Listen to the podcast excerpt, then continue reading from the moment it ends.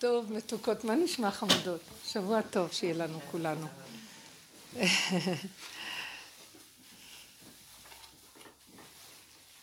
רציתי להגיד לפני שבוע לרבנית שהשם העיר לי לפני שבועיים, ובזכות השיעורים כאן, כל פעם הייתי אומרת, אישה אמרו לכם, כן איבטה לבבכם, וסרתם ועבדתם אלוקים אחרים, אז כל הפעם... אלוהים, אלוהים. הנונו הזה. למי את עובדת? לקים אחרים, כאילו. אז השם העיר לי, בזכות השיעורים ככה. אני אומרת כבר עכשיו ככה, אישרנו לכם, פן איפתה לבבכם וסרתם לעצבות מכל מה שאתם עוברים. נכון, יפה מאוד, ממש יפה. תעשו את התפילות שלכם, תעשו את התורה שלכם, תמצאו בה את הנקודות ששייכות לכם. זה מחיה את התורה. אנחנו בגלות, בבחינת מצוות אנשים מלומדה, כולנו כמו עדר, וכולם, כי אנחנו מפחדים, אין לנו לב. אז אנחנו כולנו הולכים אחרי פרשנויות וזה בסדר, ככה זה הגלות. אבל הדרך הזאת רוצה לשחרר אותנו מהגלות. אמנם זה מפחיד אותנו, מי אנחנו שנשחרר? אז אנחנו לא הולכים לשחרר את כל העולם, משחררים כל אחד את עצמו באופן פרטי, מצווה ומותר וחייב. זה מה שקרה, זה מה שקרה בגלות. בגלות איבדנו את הייחודיות, את הנפש, ואז אנחנו מחכים אחד את השני, וזה הגלות. אני ניגשתי, בדברים האחרונים, שכאילו איבדתי את היראת שמיים. את הדמיון של היראת שמיים. כן, כאילו אני מפחדת אפילו מעצמי לעשות משהו לא טוב, לא מהקדוש ברוך הוא. אני אומרת, איתו אני כבר אסתדר. באמת, נכון. זה מפחיד אותי המקום הזה. נכון, את צודקת, טוב מאוד. זה מקום מצוין, את צודקת. על הקצה. נכון, אנחנו על הקצה, בדיוק. וזאת כל העבודה. כי מה שקרה, שהסתדרנו לנו טוב מדי והלכנו לישון, וכל הדרך הזאת מביאה אותנו להתעורר ושנהיה על הגדר. כן, אני עם השם יכולה להסתדר, הוא אוהב אותי, אני אוהבת אותו, עם השם. אני אוהבת אותו, אבל אני לא מפחד ממנו. עם השם, ההנהגה העליונה שהוא רחום, והוא נותן לרעים ולטובים, י"ג מידות הרחמים, והוא איתנו תמיד, והכל זה, אין לי בעיה. הבעיה בכדור הארץ, שאנחנו לא זכינו לקשר האלוקי חירות ממלאך המוות, ואנחנו יש לנו את הלוחות השניים, שזה לוחות של דין וגדר וגבול וסייג ומידה, ואומרים לנו כאן אתם מסוכנים, אין לנו כבר את הקשר של ההשגחה העליונה של י"ג מידות הרחמים כל הזמן, אז אם כן אדם צריך לפחד. אבל מה שקרה הוא הלכנו לפחד, הלכנו לישון בפחד הזה, זאת אומרת אשרי אדם מפחד, ואיבדנו את המילה תמידות, אשרי אדם מפחד תמיד, כל הזמן הפחד צריך להתחדש, כי הלכנו על הקצה מדי של צדקות, ומדי אנחנו כבר יודעים הכל, והקהילתיות, ויש לנו רבנים, והכל מסודר לנו במוח, ואיבדנו את הנקודה, ושם לקראת הסוף הוא ייכנס, אותו חבר טוב ידיד הזה, שמחפש איך להכשיל כל השנים, ושם הוא ייכנס ויפיל אותנו בתלבושת חרדית, והכל מסודר, וכולם בכלל מנותקים, וכאילו מקיימים תורה, אבל כאילו, הכל כאילו, ואין שם, אז מה הדרך הזאת עושה? היא מביאה אותנו, היא מפרקת לנו את הכאילו הזה, נותנת לנו מכות שנפסיק, ואז אנחנו, כאילו יש איזה צ'אט שכאילו אנחנו יכולים להיות בהפקרות, טוב זהו, בואו, שלום, גמרנו הכל, לא. אנחנו צריכים להפקיר את הפחד ולבוא לפחד תמידי. אנחנו צריכים להפקיר את הפחד של המסודר לי, מסודר.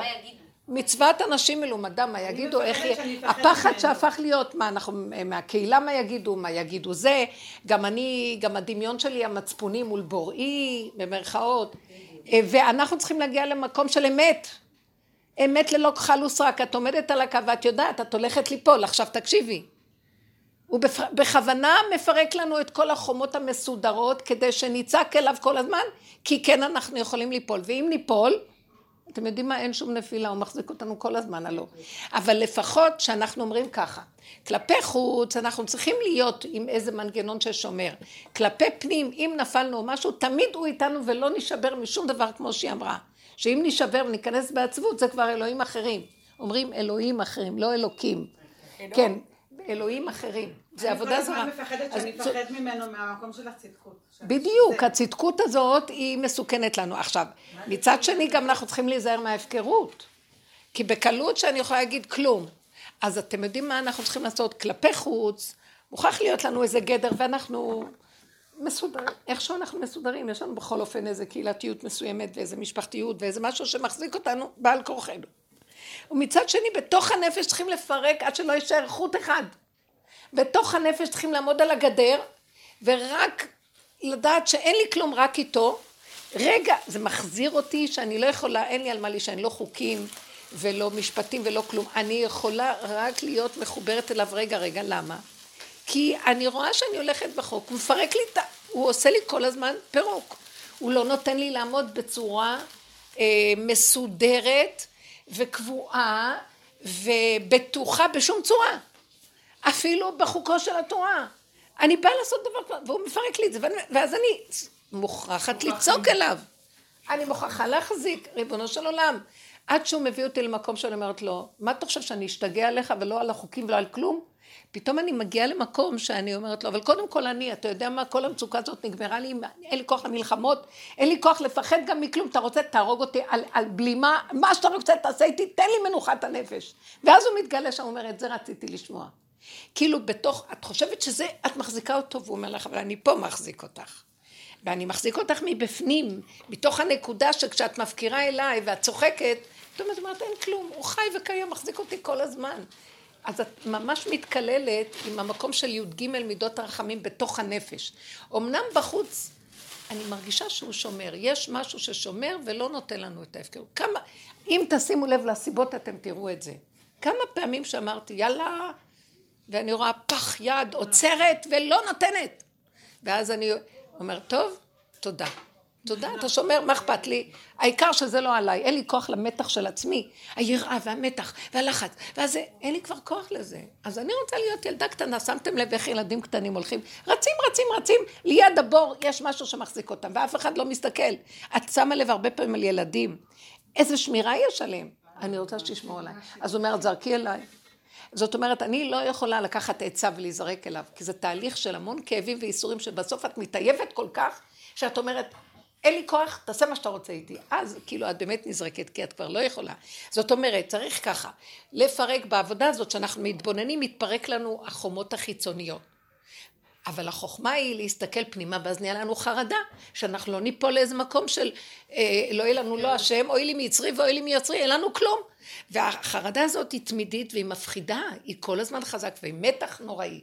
ואת רואה, מה שאת לא עושה, מטלטל אותך, הוא משחק איתך, אני אגיד לך מה, הוא כאילו, הוא משסה אותו בנו, וכל הזמן הוא מתעלל בנו. ואז אני אומרת לו, אין לי כבר כוח לחיות, אין לי כוח לריב, גם לא, אשרי אדם מפחד תמיד, גם אין לי כוח גם לזה, תניח לי, הוא רוצה להביא אותנו לפירוק מוחלט כמו ילד קטן, וזה התהליך. ויכירו בניך וידעו כי מאיתך על מנוחתם, נכון. ועל מנוחתם יקדישו את שמך, על זה שאנחנו רוצים לנוח, על זה נקדש את שמיים.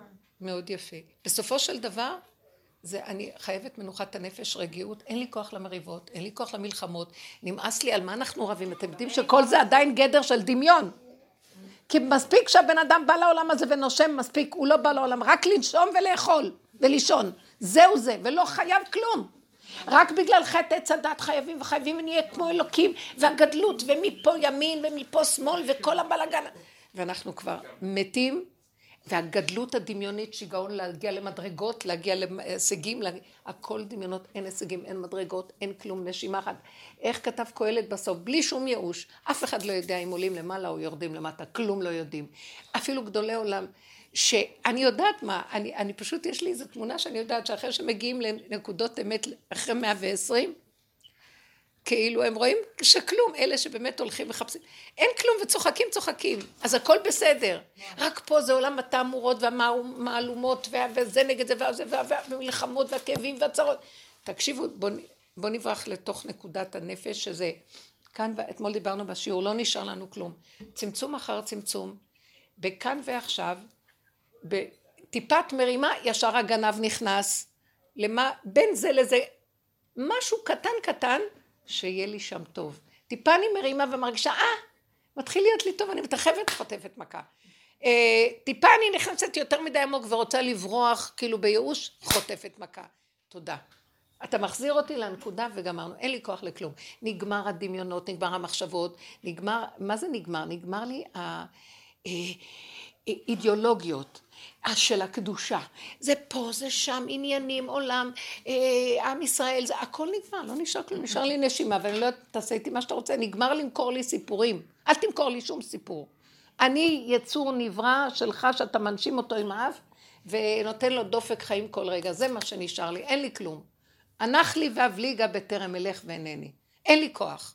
אם נגיע למקום הזה בלי ייאוש, רק פשוט באמת רוצים לנשום וזהו. שם הוא מתגלב ואחר כך מראה דרכנו, הנה השמיים החדשים אשר אני בורא, הארץ החדשה אשר אני עושה, אור חדש על ציון תאיר, והשמיים כעשן נמלחו, והארץ כבגד תבלה.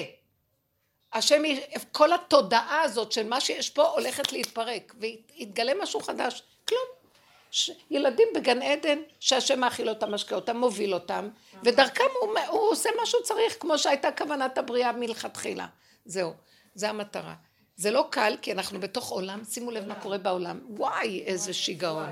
כמה דעות, כמה שיטות, כמה מנגנים, כמה מנגדים, זה מנגד את זה והוא את זה, וכל אחד עם האידיאולוגיות שלו, וכל אחד, וכמה בממון, הנושא הכספי גמר על כולם. כמה חומרים וכמה צרכים וכמה רצונות, שהמצב הזה שיש כזה שיפוע, ריבוי ושפע כזה, מביא לבן אדם בלבולים לא נורמליים. הבני אדם במצוקה איומה. אנחנו כבר לא מפחדים מהמלחמות כמו פעם, מפחדים מהעבריינים, מהטרור, מפחדים מהמחשבות, שלא נשתגע. הבנתם לאן הגענו? אז רבותיי, זה כבר דבר אישי, קטן, אם את לא תציל את עצמך, אין מי שיציל אותך. אף אחד לא. היה לי דרך אגב, זה לא סותר שבחוץ את ממשיכה לראות כרגיל ושום דבר לא, אבל בפנים זה כאילו משהו, את מחללת את כל השטח, נהיה רק מסגרת, ריקה, שמה שם יכול להיכנס. כן. היה לי כזה משהו שממש השם דיבר איתי, הוא הראה לי את כל התפאורה המשוגעת שיש מסביבי, כאילו, בית משוגעים ממש, כאילו, כל מיני יצורים, שאני עושה מהם דמות, כאילו, ממשות. אז פתאום הוא נתן לי ככה, להרגיש כאילו, מין בושה כזאת, כאילו, תראי איך אני שומר עלייך, זה רק כאילו סתם דמויות, אני הבאתי אותך בשביל שתדווחי לי, תהי קשר, את רק מתווכת. את רק צריכה לזה, ואת עושה מהם... למה את מעורבת, מעורבת. לא שפר מזלי, ותראו איפה נפלתי כאילו באיזה... איך אנחנו מעורבבים עם הזוגיות, עם ההורות, עם העבודות שלנו והפרויקטים, איך אנחנו משוגעים עם הרי עינינו? רגע, למה? מה כבר אנחנו משיגים? בוא נגיד. אדם, אם עוברת לכם, מסתכל אחורה, מה הסתקתי בכל המריבות שהיה לי? מה הסתקתי מהלחץ והכאב והנצחנות, או מכל הקורבניות והמסכנות? מה הסתקתי? מה הסתקתי מזה שולדתי ילדים בעולם וזה? מה? כל אחד הולך לדרכו, מי בכלל שם עלייך משהו? ככה זה החיים. באים לקבל הנאות וזה מה שהם צריכים. וזה העולם. אז למה אני כל כך מעורבבת רגשית? אני משתגעת, אני מסתכלת על עצמי, אני אומרת, תגידי, את שפויה, ואיזה לב היה לי לעשות למען הציבור, למען האנשים, למען זה, למען המשפחה, מה למען מי, למען? למעני, איזה הוא אומר בסוף. מדוע באתי ואין איש? כל מה שעשיתי של הכל כלום, זה הכל אינטרסים גנובים, זה הכל להתעסק כדי שיהיה לך משהו לעשות בחיים. נמכרנו בתודעות, כל היהדות גם הלכה לאיבוד עם הדעות, עם הרעיונות. תראי, זה מה שהחזק אותנו בגלות, משפחתיות וקהילתיות וממסדיות של רבנות וכל זה, בסדר, זה לא היינו שורדים כי ככה זה, זה לעומת זה עשה השם. יש את איסה ויש את יעקב, ושניהם כל הזמן זה רב מול זה, כשזה יגבר ולאום מלאום יאמץ, וכשזה יגדל אז זה יתגבר, וזה ככה, אחד מול השני. אבל יש איזו נקודה, אני אמרת, כתבתי את זה ב... שיעקב בפרשה הזאת בשלח שהוא יעמוד מול שרו של עשיו. די, כבר באמת עשיו בסופו של דבר חייב להתקלל ביעקב, ויעקב הוא זה שהוא מוביל את העולם, כי ככה השם רוצה לתקן את העולם מעץ הדעת, מהעשיו, מהקלקול. אז גם עשיו שהוא רב יעבוד צעיר, בסוף עשיו כן, גם אומות העולם היום. יש להם משפטים ודינים, והם מחפשים יושר וצדק איכשהו, כן, מה שהם יכולים כלפי חוץ לראות. ויש להם רצון לתת חופש, והגינות, והכל, לקחו את זה מהתורה, כל הדתות, בסדר. יעקב עכשיו, לקראת הסוף, הוא בא מחרן, והוא זהו, עוזב את הגלות, נכנס בדרכו לארץ ישראל, הוא עומד מול עשיו, מול שרו של עשיו. עכשיו, הוא נלחם מול שרו של עשיו. בוא נגיד שהוא זה אנחנו בסוף כל הדורות. השרו של עשיו הוא השלילה הכי גדולה שיש בעולם. אנחנו בדרך הסופית צריכים לעזוב את כל הצדקות של יעקב ואת כל ההישגיות והכל, שהוא ניצח את אליפז וניצח את לבן וניצח את כל המהלכים והכל, והוא מגיע למקום של הסוף. למה עכשיו? אחרי כל הסוף שכאילו נראה שהוא ניצח את עשיו, לא, הוא המולך בעצם והוא סידר את הכל. בסוף הוא עומד מולו עוד פעם, כי הגאולה האחרונה יעלו לנו את כל הפגם של עשיו ואיטל, וצריך לעמוד מולו. עכשיו תגידו לי, אתם חושבים שמישהו יכול לעמוד מול הפגם שלנו בפנים? מישהו עם כל הצדקות של כל היהדות וכל החוקיות, אתם יודעים שאומות העולם יכולות בקלות, הרשע מתגבל בשנייה ואין לך מה להגיד נגדו. הרשעות בעולם יש לה חוזק יותר מהצדקות. כמה שיעקב אבינו הוא צדיק והוא חיובי ועושה דברים טובים בעולם וזה, בסמוי הקדוש ברוך הוא מוביל את כל העולם באמת להיות חיובי, כולם היום בטרנד החיובי, אבל בשורש הרוע מאוד גדול. לא יצויר שיקום עכשיו איזה משהו רע, אף אחד לא יעמוד, אני לא יכולה לעמוד מול רע. מה יותר צדקות יותר רוע? ממש אני רוצה להגיד לך, אז מה עושה יעקב? יעקב מבין שהוא עומד עכשיו מול השורש, שרו של עשיו, מול השורש של עשיו, ואז הוא מבין כזה דבר, אם הוא ייתן ממשות לרע של הפגם, הלך עליו. אם הוא יבוא ויגיד אני יותר צדיק ממנו, הלך עליו. הוא צריך לוותר על הצדקות שלו לגמרי, וצריך גם להיזהר לא לתת ממשות לשום דבר של רוע של עשיו. אז הוא חייב את השם, כי השם רק הוא יכול לנצח את הדבר הזה, אף אחד לא יכול לנצח. אז הוא עומד, כי ויוותר יעקב לבדו, הוא ויתר על כל הצדקות, ואני גם משהו, עכשיו אני אעמוד מולו, מי יכול לעמוד מול כלום?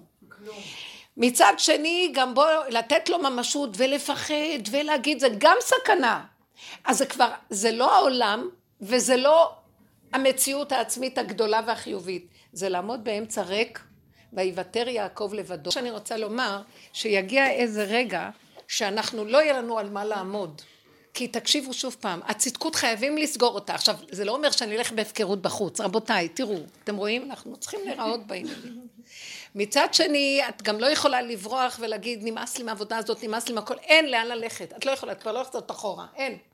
זה רק, את לא יכולה גם לפחד מול השלילה של העולם ולברוח, את יכולה לעמוד במקום ולהגיד לו ריבונו שלמה, אתה הבאת אותי למקום הזה, דברו איתו עכשיו באמת מול הנקודה, כל פעם שיש לך מצוקה אל תברחו לא לכאן ולא לכאן, תגידו לו אני אין לי חיים, אתם צריכים להגיד את זה, החיים שלי נגמרו לי בצד הזה, כי הוא לא נותן לנו כבר, וגם בצד הזה אין לי כלום, אתה חייב להתגלות עליי, זה מוכרח התפילות האלה, כי זה מה שגורם לו להתגלות, זה כאילו את מושכת אותו ביתר שאת ועוז בפסיכולוגיה שלך, למציאות של אני לא מוכנה לחיות בעולם הזה בלעדיך רגע, זה יטרוף אותי, אוי לי מיצרי ואוי לי מיוצרי, והנחש הזה ידשוך והאריה הזה יטרוף, ואני יונה בורחת מזה ומזה ואין לי לאן ללכת, זה השעה, כל המדרשים מדברים על הדבר הזה, זה השעה הזאת שכבר נמאס לי מכל המשחקים, מה שאני לא עושה פה אתה מכה אותי, מה שאני לא עושה פה אתה מה אתה רוצה ממני? את הצעקה אני רוצה ממך, את הצעקה שתביא בסוף לצחוק,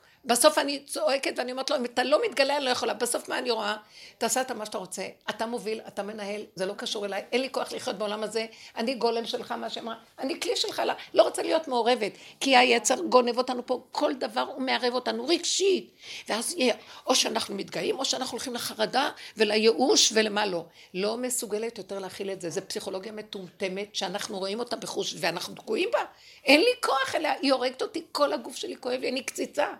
אין לי פינה שאת יכולה להגיד שנשאר לי, לא רוצה כבר, באמת הגעתי למין קצה, זה מה שאסתר עשתה, בסוף היא צעקה כאשר עבדתי, אני אהרוג, אני לא יודעת מה, אתה משאיר, אין לי ברירה, רק אליך נמלטו אבותינו, בך בטחו ולא בושו. זו עבודה פנימית שאנחנו כנשים, יש לנו אותה בגלל היסוד של הלידה, שאנחנו עומדים מול הנחש הכי גדול ברגע של הלידה, כתוב בזוהר שהנחש נושך שם, ואז הצעקה הכי גדולה שיש בעולם, והמקום הזה הוא מתגלה, לכן העבודה שלנו היא עכשיו רק על הכיוון הזה, ואין לנו שום ברירה, ואני אומרת לו, אתה יודע מה, אני לא רוצה להיות פה, הכרחת אותי, בעל כורחי אני פה, איזה מין חיים אלה? כולם כאובים, מדמיונות הכל. זה מהבעל שלה, וזה מהילדים שלה, וזה מהעבודות שלה, וזה מהכסף והחובות, וזה מהזה, וזה מהזה, ואין כלום, אין דמויות, אין עולם, אין אף אחד, יש רק בורא עולם חי וקיים. איך? הוא נושא מהקופסה שלי, בכלל זה לא אני. התודעה הזאת שיגעה אותנו. אני ממש עומדת היום על הקצה שלא יתואר. ואני אומרת לו, ריבונו של עולם, אין יותר לה ללכת. זהו, נתקענו, כולם תקועים. והבני אדם, למה הדרך הזאת מצוינת? כי היא מביאה אותנו להכרת האמת שאנחנו תקועים. עוד אנחנו חושבים שיש לנו אפשרויות פה. אין אפשרויות. אין אפשרויות. אין לאן ללכת. הכל דמיונות ואחיזת עיניים, מקצועות, עבודות, עניינים, וכאילו יש כאן חיים. זה חיים משוגעים. אנחנו כבר רואים אנשים מתים והולכים. מה הם לקחו מאיתה פה? מה יצא להם מפה? אם לא איזה, גם המצוות והמעשים טובים, גם חוקרים ובודקים אותם מה הם בעצם. לא נשאר כלום. זה להכיר את יסוד האמת, תדעו לכם, השם רוצה להתגלות פה, והוא רוצה להוביל. עכשיו, אני קולטת שזה בכלל לא השם מה שאנחנו כל הזמן חושבים. זה לא דבר שאת יכולה להבין אותו, זה אנרגיית חיים שאת לא יכולה להבין אותה, מה היא? היא נקודה קטנה שהיא אינטליגנציה שאי אפשר בכלל לדמיין. נקודה קטנה שהיא לא השכל שיש לנו, לא הפרשנויות, לא הרעיונות של התורה ולא שום דבר. זה הכל דמיון של עץ הדעת. ואין לנו ברירה רק להיכנס דמיון בדמיון. במקום הדמיון של השקר של העולם, אז דמיון של תורה. אבל זה הכל דמיון. אי אפשר לפתוח שום ספר כבר, אני אומרת לכם. בסתר או הלכה תסתירה, בסתר, כאילו בסתירה. בסתר, כן. אין לך לאן ללכת, כלום. נשאר נקודה אחת, הצעקה לבורא עולם. היונה, ראיתם את בכותל היונה והנחש. זה לא נשאר כבר כלום. הנחש גם שם כבר, איפה אתה רוצה שנלך? ראיתי אותה בורחת, מי שירה לי את הסרט, חוזרת עוד פעם ובורחת וחוזרת עוד פעם לפינה, יש שם איזה כנראה. אז אנחנו שנראה את המשיח, נחש זה גמטריה. לא, מאחורי נחש עומד משיח. מאחורי נחש יש משיח. אז לא לפחד, כי אין נחש, אין כלום. בשנייה השם שלך מישהו הוציא את זה, איך הם לוכדים את הנחשים האלה? עם הידיים חשופות. הם יודעים להחזיק אותם באיזה מקום שלא יכולים לעשות, הם לא יכולים לעשות כלום. הוא הוריד אותו בשנייה, אף אחד לא קיים. זה הגילוי, זה הכל דמיון. אין חיה, אין כלום, וזה קשה לנו.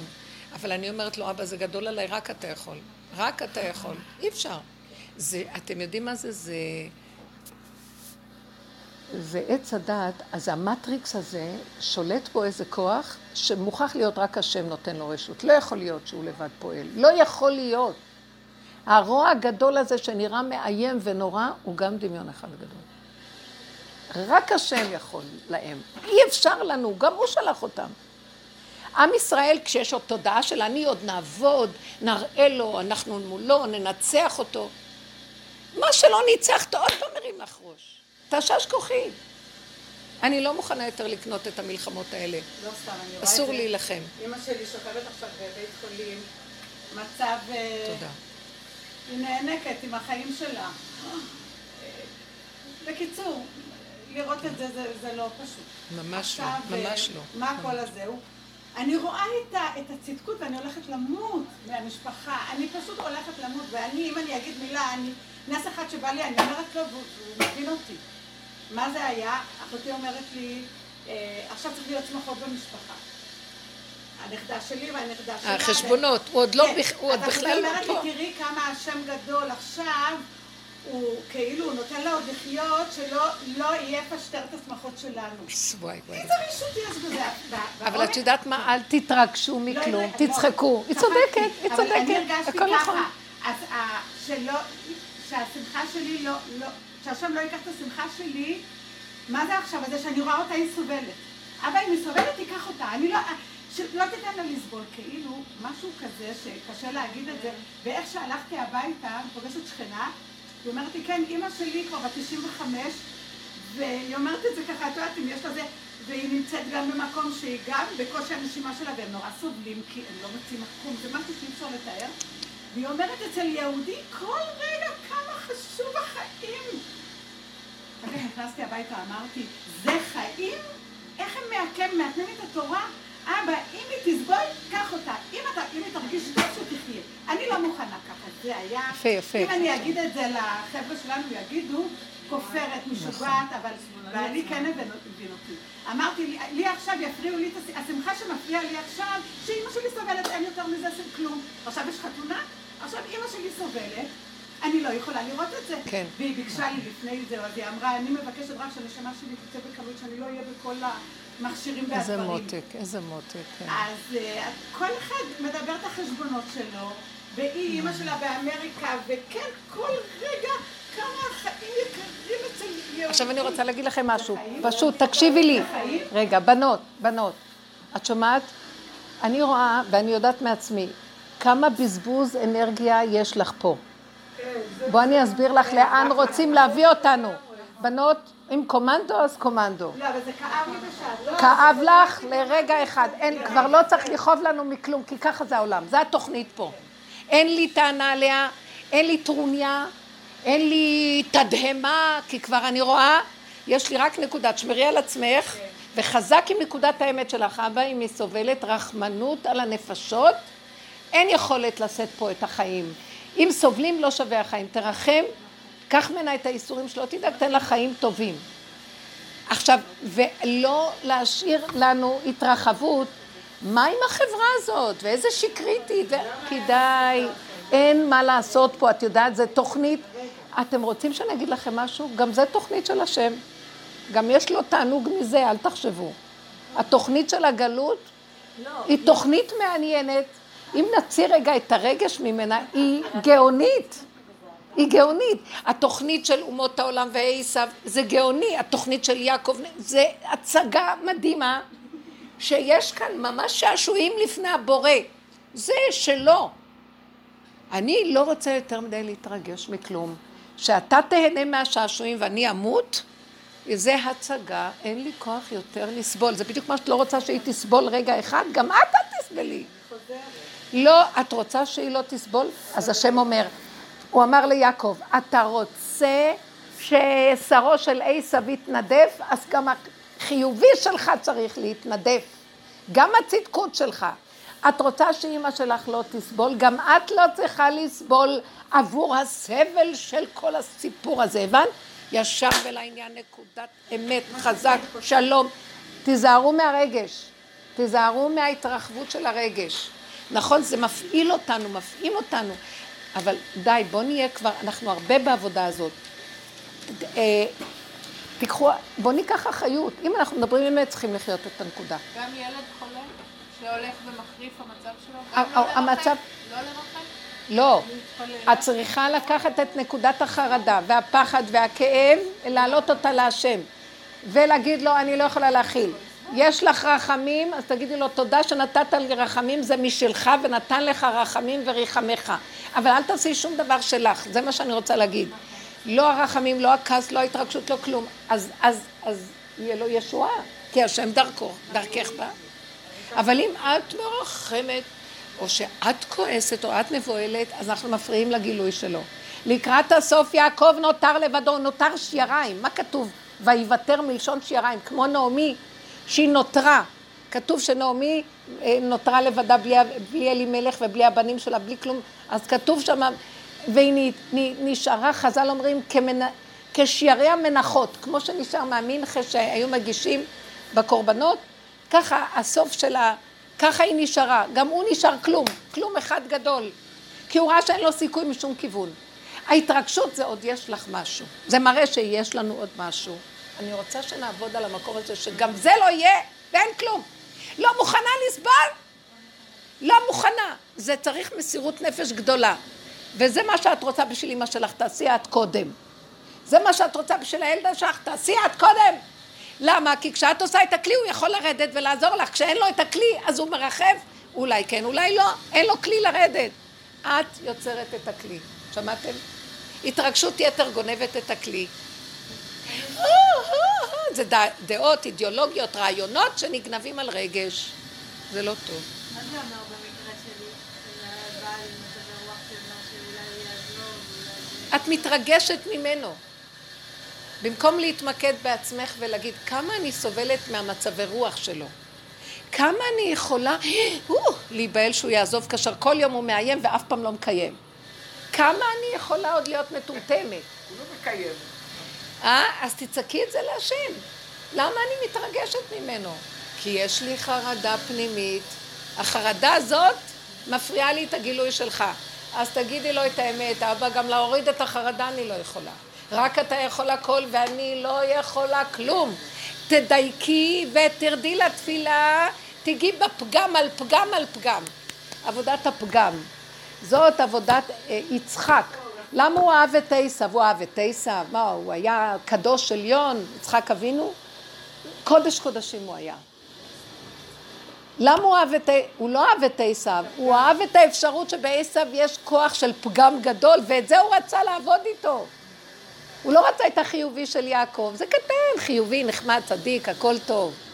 הוא רצה את החיה הזאת, והוא ידע איך לעבוד איתה. כי הוא היה חופר באורות, הוא ירד למטה לחורים ולסדקים של החושך, ושם הוא ראה איזה פוטנציאל יש בעבודת הפגם. יש לך פחד, פחד. אם תעלי את הפחד הזה להשם, בשנייה אחת שרו של עשיו מברך אותך. הקטגור נהיה סנגור. מה שיעקב לא יכול לעשות בעבודה שלו. יעקב יכול להיות חיובי. רבקה אמרה, שצריכים את יעקב לגלות, זה לעומת זה, אז צריכים לברך אותו שיהיה לו כוח לכל הגלות, לעשות את התיקון של עם ישראל בגלות. נגמרת. ובסוף באמת היא צדקה, ויצחק כפו עליו לברך אותו. אבל יצחק מסמל את עבודת הסוף, יצחק זה בית שמאי, זה לעתיד לבוא, לא נגיד לאברהם אבינו אבינו, ולא נגיד ליעקב אבינו אבינו, נגיד ליצחק אבינו אבינו, כך כתוב.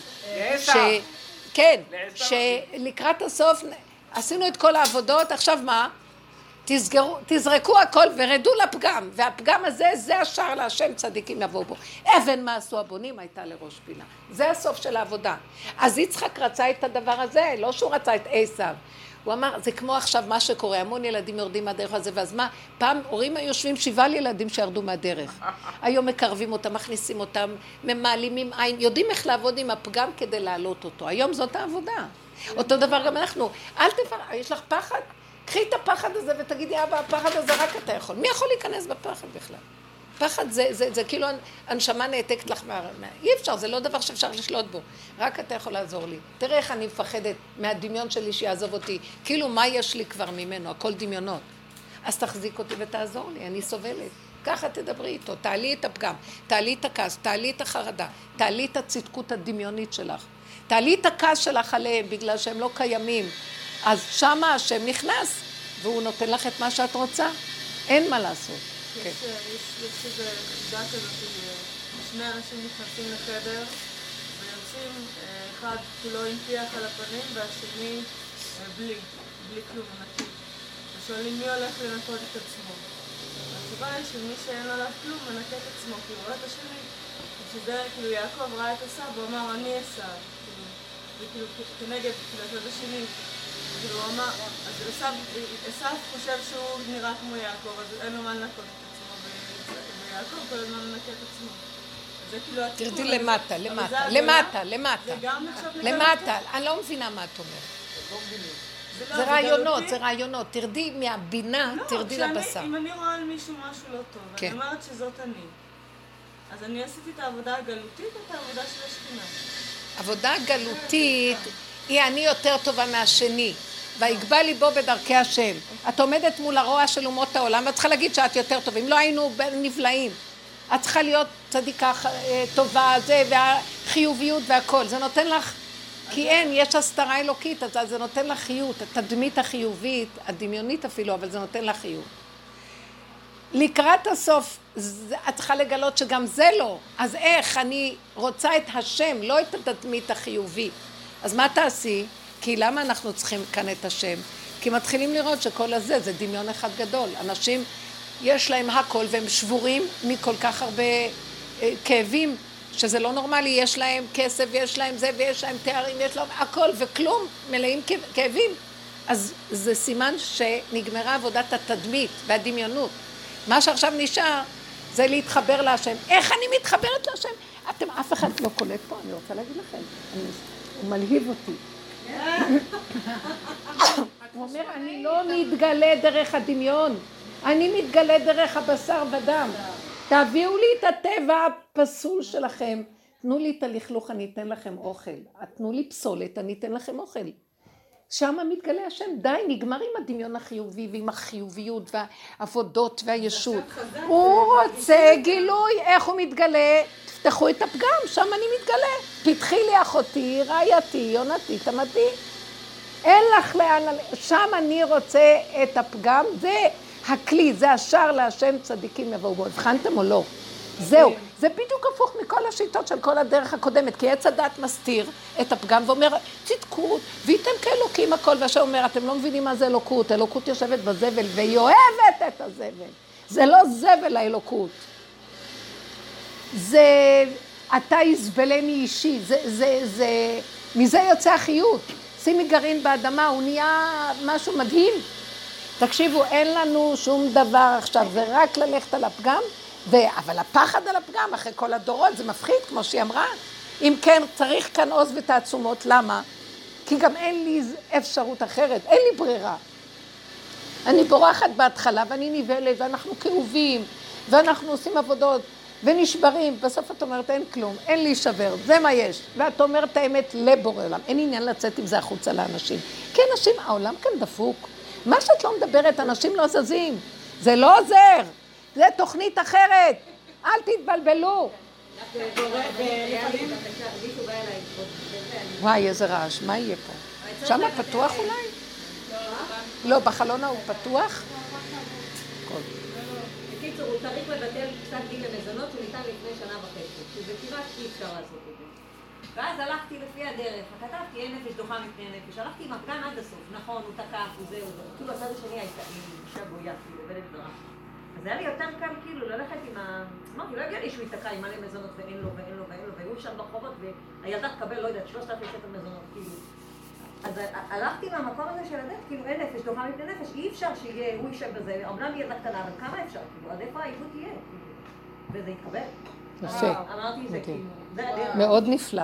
כי אמרתי גם מה אשפת אם הוא יתקבל לא יתקבל, אם אנחנו הולכים בה, לא אכפת, הכל נפתח. לא אכפת. אין לי, אני אגיד לכם את האמת, אני ראיתי. למה לא אכפת? גם יש משהו בעץ הדת שיתחיל להגיד, טרנט כזה, בוא נעשה שלא אכפת לנו. לא, זה צריך להיות באמת. את מתה. מלמת אכפת? מת לא אכפת לו. רק שלא יהיו לו כאבים. הנה, המצב של אמא שלך. זה עכשיו כולם. אני מרגישה את זה. טיפה שנותן לי כאב, לא מעניין אותי כלום. כי כל פעם אנחנו מתים על איזה רעיון אחר ומשתגעים. באמת באמת, אם תשאלי את עצמך, מה יוצא לך מכל זה? כלום. בשביל לחיות את צריכה לאכול קצת ולישון ושיהיה לך מתוק ונעים כאן ועכשיו בדלת אמות שלא יהיו לך כאבים וטיס ואה ורגועה, כמו תינוק. אז מה כל הרעיונות, המלחמות, העניינים, הזוגיות, ההורות, החינוך, זה הכל דמיונות. העיקר שאני אשרד הרגע ויהיה לי טוב, כל כך קטן. כשאת הולכת ככה לא אכפת לך כלום, הכל נפתח. לא רוצה כלום כבר פה, אני אומרת לכם. כמה כאבים, כמה חרדות, כמה פחדים. ולא רק זה, ככל שאנחנו עובדים בדרך הזאת, כל דבר הכי קטן נהיה לי עוד יותר, אני נהיית רגישה, וכל דבר נהיה לי כמו הר, וכאילו מישהו אומרת לי, אז תלכי לרופא, כואב לי. תלכי לרופא, פתאום הרגשתי שהיא אומרת לי, הר, איך אני אלך לרופא? זה נורא, קשה לי ללכת. קל לך להגיד לי, לכי לא... רציתי להגיד לה, אחותי, אין לי כוח ללכת גם לרופא. מה את חושבת שנתת לי עצה? אפילו לקיים את הדבר הכי קטן, אין לי כוח. אין לי כוח, בקושי לשים את הקו בפה. אתם לא מבינים איזה צמצום? אז מה אתה אומר, מה את באה להגיד לי? ומעניין, מעניין, כשהוא רוצה, הוא פותח לי לעשות פעולות שבשביל מאות אנשים, ואני לא יודעת איך עשיתי וזה לא אני. אבל דבר הכי קטן לעצמי, אם הוא לא ייתן לי את הכוח, אני לא יכולה. ואז הוא מראה לי, את איתי, זהו, נגמר. את כבר לא יכולה מה שאת חושבת, זה דמיונות. נפל הדמיון הזה. ואת איתי דלת אמות. וכשאת איתי אין קטן, אין גדול. ואם תלכי עם עצמך, את חושבת קטן, אני יכולה, גדול לא. גדול את תוכלי וקטן לא. וקטן וגדול אצלי אותו דבר, ואני יכול לעשות הכל. תהיו איתי וזהו. זאת אומרת, מה הכלל? אסור לך שיהיה לך כאבים. אסור לך שיהיה לך מצוקה. ברגע של מצוקה, לא, לא, לא, לא, לא. מה אכפת לי? עכשיו, תגידי, טוב, אז אני לא אהיה יותר עורכת דין. טוב, אני לא אעשה שום דבר יותר. כמו שעם הבנייה שנעצר לי וזה, אז אני לא. אז הוא אומר לי, לא, אני רק פשוט רוצה שלא יהיה אכפת לך. שמתי אותך עורכת דין, יש תיק כזה, את רוצה לבנות, אני יכול להיכנס, הכל אני יכול לעשות, רק אל תפריעי לי עם האכפתיות, עם המעורבות יתר הרגשית שלך, זה מפריע לי, על הזוגיות שלך, את מפריעה לה שם להיכנס, אז תתפסו איפה הנקודה, לתת לו להיכנס, מה הנקודה? שוב פעם, כאן נותנים כלים, מה הנקודה?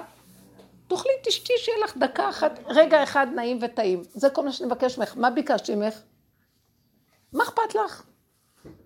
אז שימו לב, אז מה אנחנו אומרים? אז לא צריך, אז אני לא אהיה עורכת דין.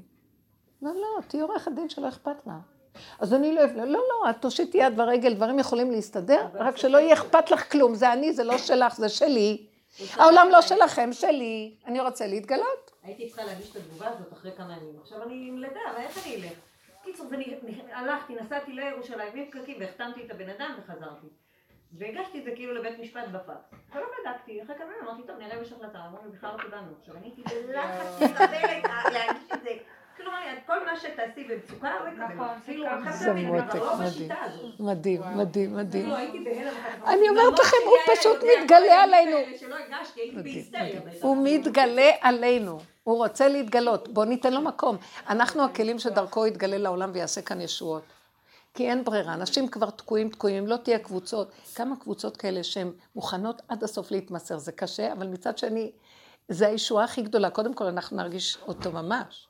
איזה שמחה ומתיקות. דבר שני, ברגע שיש לו כלי אחד לרדת עליו, העולם מקבל ישועות, החולים מתרפים, ואנחנו לא יודעים איך ולמה. ישועות, וככה. אפילו לא חשוב שהם לא נתנו עבודה, והם קיבלו בחינם את כל הישועות, לא אכפת לך. מה אכפת לך? מה אכפת לך? לעתיד לבוא יראה לכל אחד איפה הוא נמצא בשכר שלו. לא חשוב, עכשיו אני אפילו לא נכנסת בזה. אבל יש ישוע בעולם, זה דבר גדול. כן, גם לא צריך לעשות עבודה, עכשיו נתן לי כזה מתיקות, סתם ניסיון מצחיק פה, אבל פה אני מדברת את זה.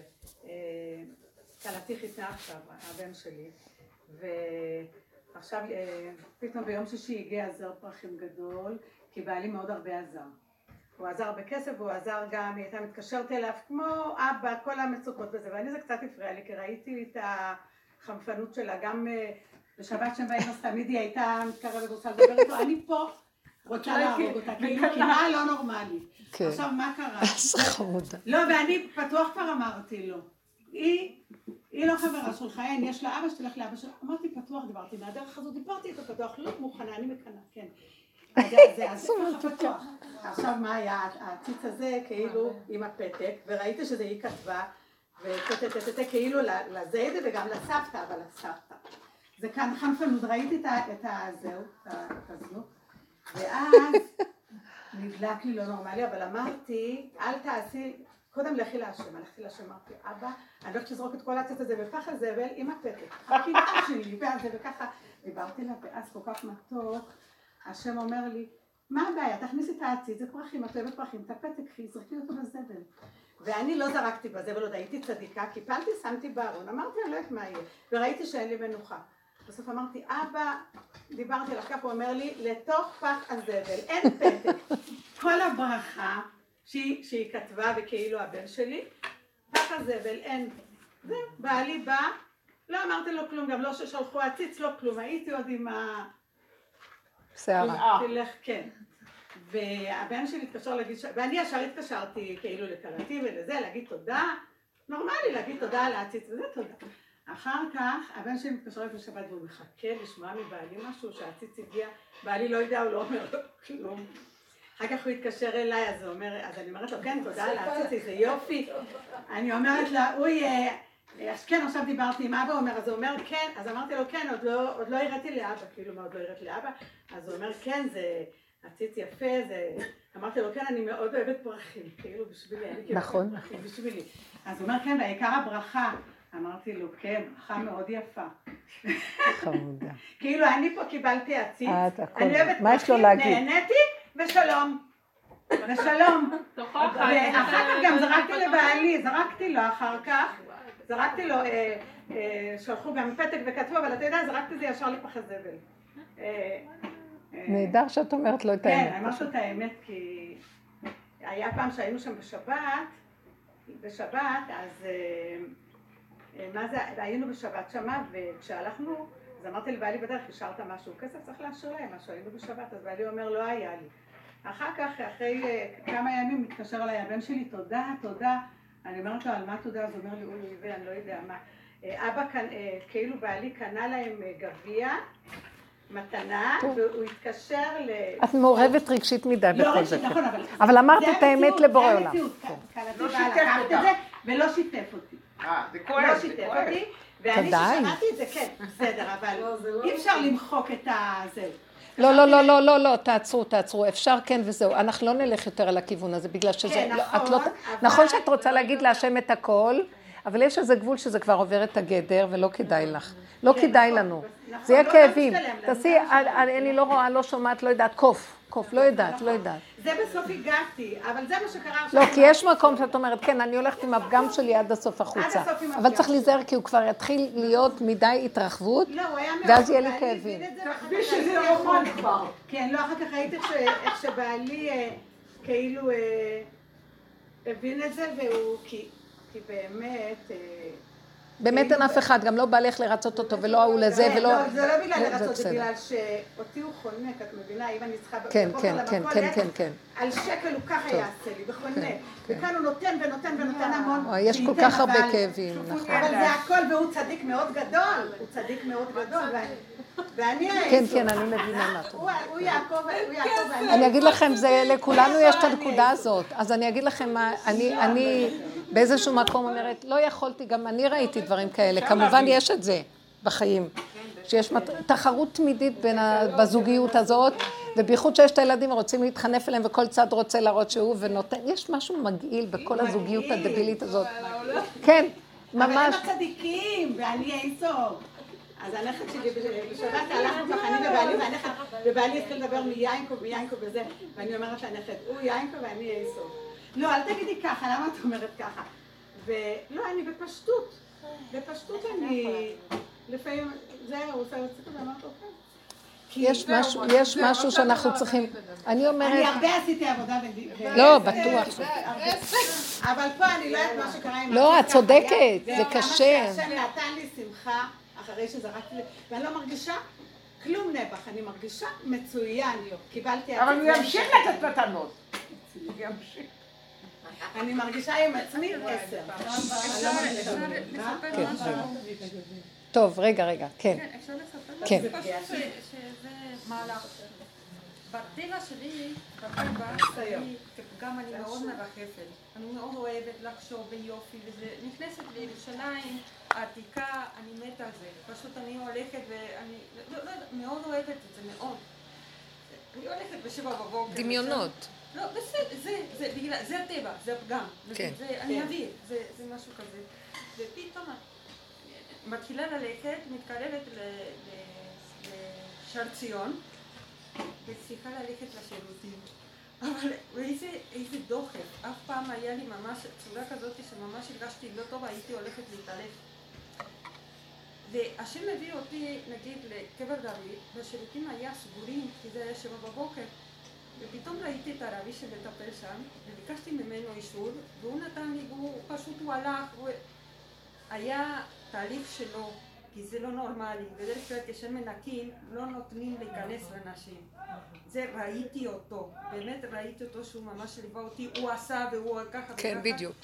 ופתאום, נגיד, נפל לי איזה מין נקודה, שהוא אמר לי, את בגלל הטבע שלך, שאת כל כך מרחפת את הפגם שלך, את צריכה כל הזמן להיות מאוד קשורה לגוף, כי זה האמת, אוכל, לשתות, שירותים, זאת האמת, זה כאילו אני כל הזמן מגדיר אותך לשם, את צריכה פי 2, נגיד אני כל כך מרחפת בטבע, אבל זה כאילו איזה מין תהליך שהוא אומר לי, פה עכשיו גוף, כל הזמן מגזיר אותי לנקודה הזאת, זה מאוד קשה, אתם יודעים משהו? כל הטבע עכשיו שהפגם יוצא, העשב שלנו יוצא, היא צודקת. העשביות. אבל למה יצחק אהב את העשב? כי הוא עשה עם זה עבודה, זה לא שהוא אהב את הפגם. הוא ידע איך לקחת אותו ולעשות איתו ככה. אז כשאין את הפגם, אין קשר בורא. אין את הזבל, אין קשר בורא. אז הוא ידע איך לעבוד עם הזבל. מי ידע? אבל יצחק ידע לעבוד עם הזבל, הוא היה חופר בתוך האדמה בורות, כמו קורא פחם, הוא ידע לעבוד עם הזבל. עכשיו, אנחנו צריכים ללמוד איך עובדים עם הזבל. בוא נגיד, את עם בעלך וכל הסיפור הזה. סליחה שאני אומרת, זה...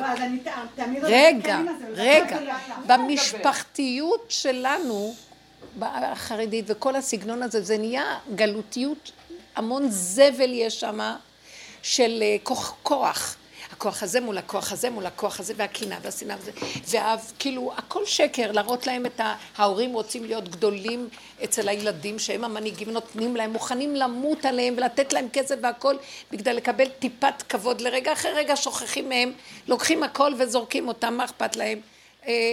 אב אחד יחלקל 7 בנים, ו7 בנים לא יחלקלו אף אחד לא יחלקלו, לא אב אחד. וזה לא...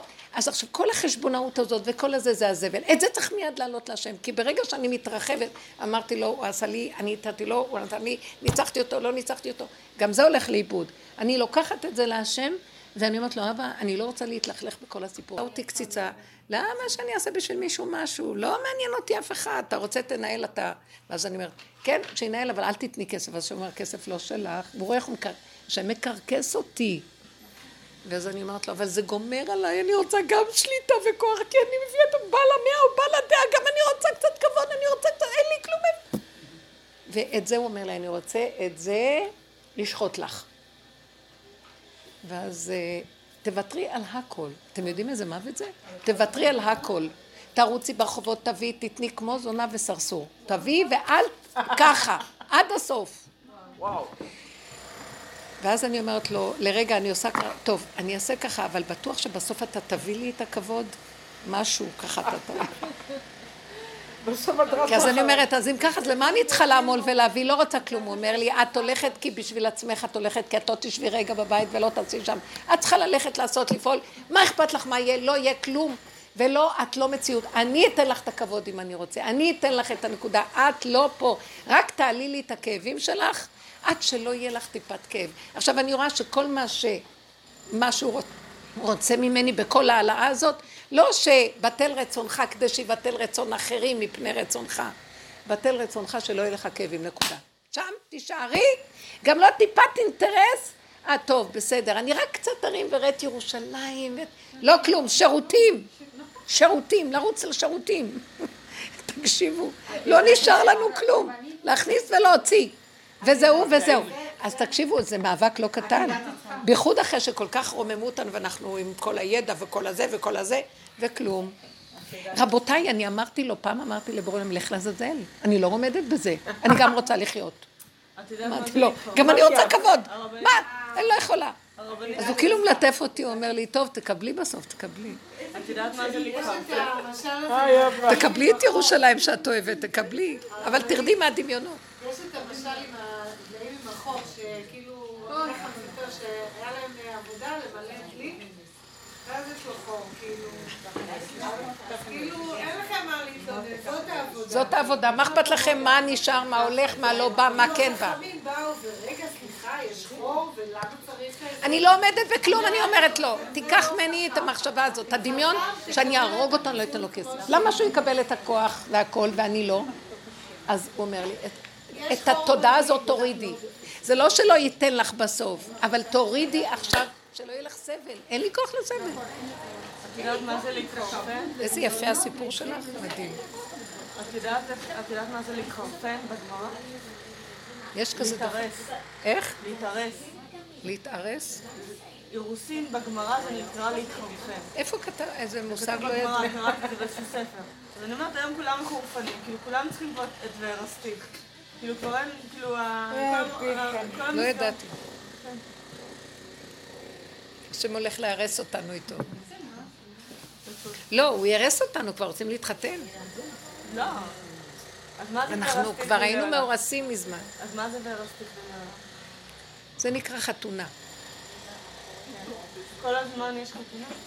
כי האירוסין זה החתונה בעצם, אבל יש אירוסין שלפני החתונה, ויש אירוסין שאחרי החתונה. זה הולך ביחד. את יודעת שבחז"ל פעם היו, בזמן החתונה עושים גם את האירוסים, האירוסים כן, והחתונה. נכון. אז זה חלק מהחתונה. רבושה כתב שהחתונה, מה זה פה לגבי שמה? הוא כתב, התכשיטים שמקשטים את הכלה, מה זה למעלה בחתונה, זה, מה זה למעלה? זה האיסורים שאנחנו עוברים, זה התכשיטים שמקשטים את הכלה. כתב את זה בחוטים. כן. מה נעשה שאנחנו מלא ברגש, יש רגש, מה נעשה? הבת שלי אמרת לי שגרה כאן, גרה רב, בית גדול, אני כבר לא קוראת בית גדול. רק אני אוהבת זוג ועוד אחד וזהו. שקט, אני לא כבר כוח עם ילדים וזהו, ואני לא קוראת. והיא אומרת לי, אני רוצה לבוא לשמה, זה יכול, והנערה בבית גדול. ואני אגש שהיא צריכה את זה. היא צריכה את זה, אבל מה הייתי בעיה? שהבנים שלי, כל הבנים באים, ואני אגיד לי בצ'אבס בלילה, והם רואים שהיא פעם לאכול. והם גם רוצים לבוא לאכול. ואני לא רוצה לקחת בית גדול, לא, אבל אתה, אני כן הרגשתי שאני צריכה לעשות לה את זה, היא צריכה את זה. הם באים כל שבת להגיד לי צ'אבס, הם רואים את מי שבא לאכול. אז, ולא יודעת כאילו מסוים. אני מבינה שהיא צריכה לבוא. וכאילו, כן נפקרתי את זה, איזה משהו שהם יבואו, וזהו, אין לי ברירה, זהו. ואחר כך נאמרת לה, וגם רוצה לבוא. ואני רציתי שתבוא ביום, כי ביום אף אחד לא ידע שבא. אז אמרת לה, וגם רוצה לבוא. אמרתי לה, תחי לבוא בלילה, ביום, מתי שנוח לך. ולא אמרת, אני לא רוצה להגיד לה, שאני רוצה, למה אני רוצה. אחר כך אמרתי, טוב, אני אבוא ביום. זה יפה. היה לי כל כך טוב. מתוק. כן. כי אתה העלית אליו את הנקודה שלך, אל תבזבזו את זה על השני, הכל אליו. אני אגיד לכם מה זה אליו, ביני לבין עצמי עם הנקודה של הדיוק שלי ולא לתת לדמויות ממשות, זה קשה אבל אין. אין לנו כוח כבר לדמויות, זה כאבים נוראים. להתבזבז. נכון. כי אף אחד לא שומע. נכון. כלום, אין לי מי לדבר. נכון. ממש אין לי מי לדבר. זה לא פשוט. זרקתי את הפגם שלי לזבל. לא. הפגם שלך זה התכשיט שלך. אל תזרקי אותו לזבל. מה, אני אומרת, זרקתי לזבל את הזה או הזה. והפגם שלי, זרקת אותו לזבל. לא, זרקת את הפתק לזבל, והפגם שלך, לא יודעת אם זרקת אותו. כאילו, תבדקי את נקודת הנצחנות. לא, אין לי פה נצחנות. אוקיי. אני מרגישה ממש שהשם פשוט עזר. הלכתי מהאמת שלך. כן, אני אזרוק את הזה, אני קנאית, אני לא יכולה אחרת, תעזרו אותי וזהו. לא, רציתי לעשות עבודה, רציתי מהאמת עד הסוף. ילדה קטנה לא יכולה לעשות עבודה. ניצחת, השם ניצח דרכך. זה מה שאמר רבי נחמן, ניצחתי ואנצח. הוא ניצח בנקודה שהוא ניצח את הנצחנות שלו. אתם מבינים מה הוא התכוון? הוא ניצח את החוק של הטבע, הוא לא ניצח באופן אישי, הוא העלה את הכל להשם, היה מתבודד ומעלה את הכל, והשם סובב את היסוד והיפך. אנחנו לא יכולים להפך, השם יכול לעשות את המהפך. גילוי השם, הוא יכול לסובב את ההפכים. השם גם יכל להרגיע אותי, הרי דיברתי איתו, אבל השם רצה ככה, אני צורק את הפחד הזה. כי לא הלכתי בהתקרות, הלכתי איתו. מה שאמרתי... לא, את עשית עבודה גדולה, מה עשית? זרקת את הצדקות שלא, תזיב וזה, והחשבונאות. לא אמרת האמת, אני אזרוק לפח, אני קנאית, אני לא יכולה לסבול שזה מדלג עליי, אני רוצה להיות העיקר. זהו, אני לא מוכנה.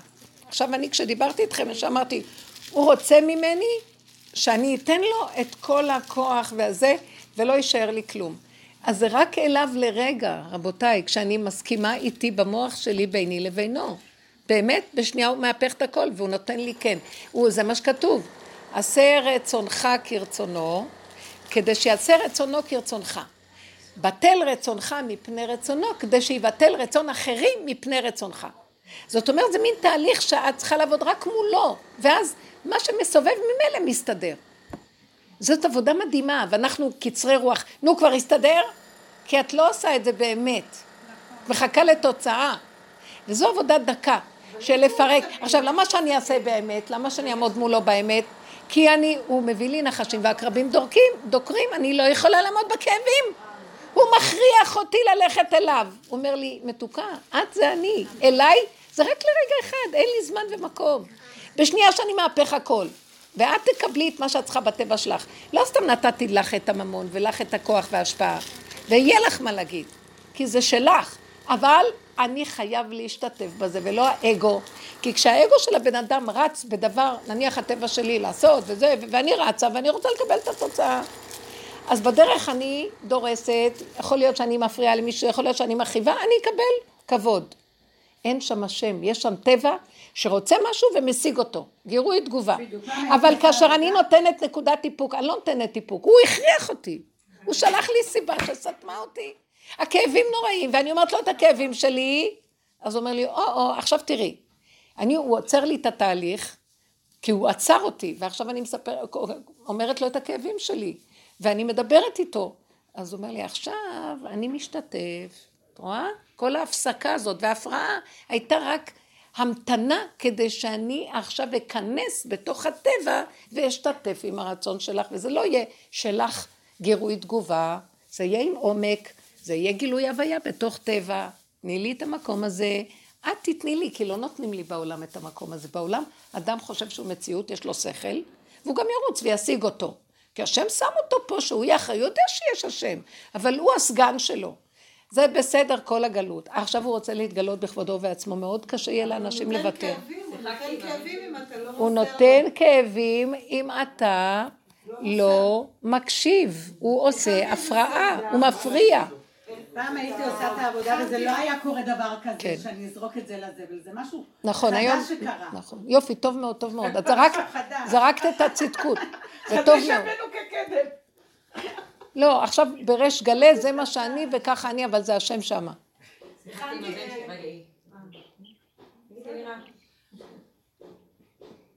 אני גם הולכת לעשות כמוך. שיחקתי עם הבן שלי רמי, והיה לי מחשבה באמצע, לקחתי קלף ואני לא הייתי צריכה את הקלף הזה. הייתה לי מחשבה להחזיר אותו ולקחת קלף אחר. עכשיו זה משהו שאני לא עושה בצדקות שלי כמובן. אז, והיה לי מחשבה שזה מה שאני צריכה לעשות. וכאילו, עכשיו זה ילד קטן, יכולתי לחרטט אותו, אבל ועשיתי את זה. לקחתי וזה אמרתי טוב, בתור הבן היגידו, כאילו הייתי בלחץ מזה. ואז אחרי שהוא בא לשחק ואני, די, אמא, אין לי כוח לשחק אותה, נמאס לי, כאילו, וזהו, בואי נעשות פה את המשחק, ואז ראיתי כאילו שהשם לא נתן שגלים. בדיוק, הוא אומר, אני לא אתן לך כאילו שזה יקרה, אבל את מצד עצמך, את תלכי עד הסוף. לכי עד הסוף, ואני אתגלה שם ויסדר לך מה שרצית במילא, אבל אני משתתף. אבל אני אעשה, מדהים, מאוד יפה, תראו איזה דברים קטנים שאת רואה את הגילוי שלו. ספרי לי את זה עוד פעם, מאוד יפה, אני רוצה, לא, מאוד יפה. זה היה כל כך מטופש, אבל כאילו הרגשתי שהוא אמר לי כדי להראות לי שזה לא אני, אני לא משנה מה תעשי, אני אעזור לך בסוף, אז אתה חשבי שזה כאילו, מיני. לא היה מספיק שלו. כן. גם לי היה את הדבר. רגע, כן. לא, אני לא מדבר. אני רוצה לשאול משהו קטן. יש לי ילד כמעט בן 13, שעד שהוא הולך לישון בלילה, הוא מוציא את הנשמה, ועד שהוא קם בבוקר הוא מוציא את הנשמה. עכשיו אני... מעניין שהנשמה שלך נשארת עוד אחרי שהוציאו אותה. אני אסביר לך למה. כי אני חושבת שזה האחריות שלו. אבל בעלי, לא בן אדם מזה. אז שהוא היא האחריות של בעלך. זהו, להשאיר את זה באחריות של בעלי. לא, באיזשהו מקום, בעלי חושב שזה האחריות שלך. אז למה שינדב אותך לגנום הזה? היום הוא אמר לי, תתייעצי עם מישהו, מה לעשות? תגידי לבעלך שאני אמרתי, שילד בגיל הזה צריך את ההנהגה של אבא ולא של אמא. כן, שאת תזוזי והוא ישתגע, נראה אותו עם העצות שלו.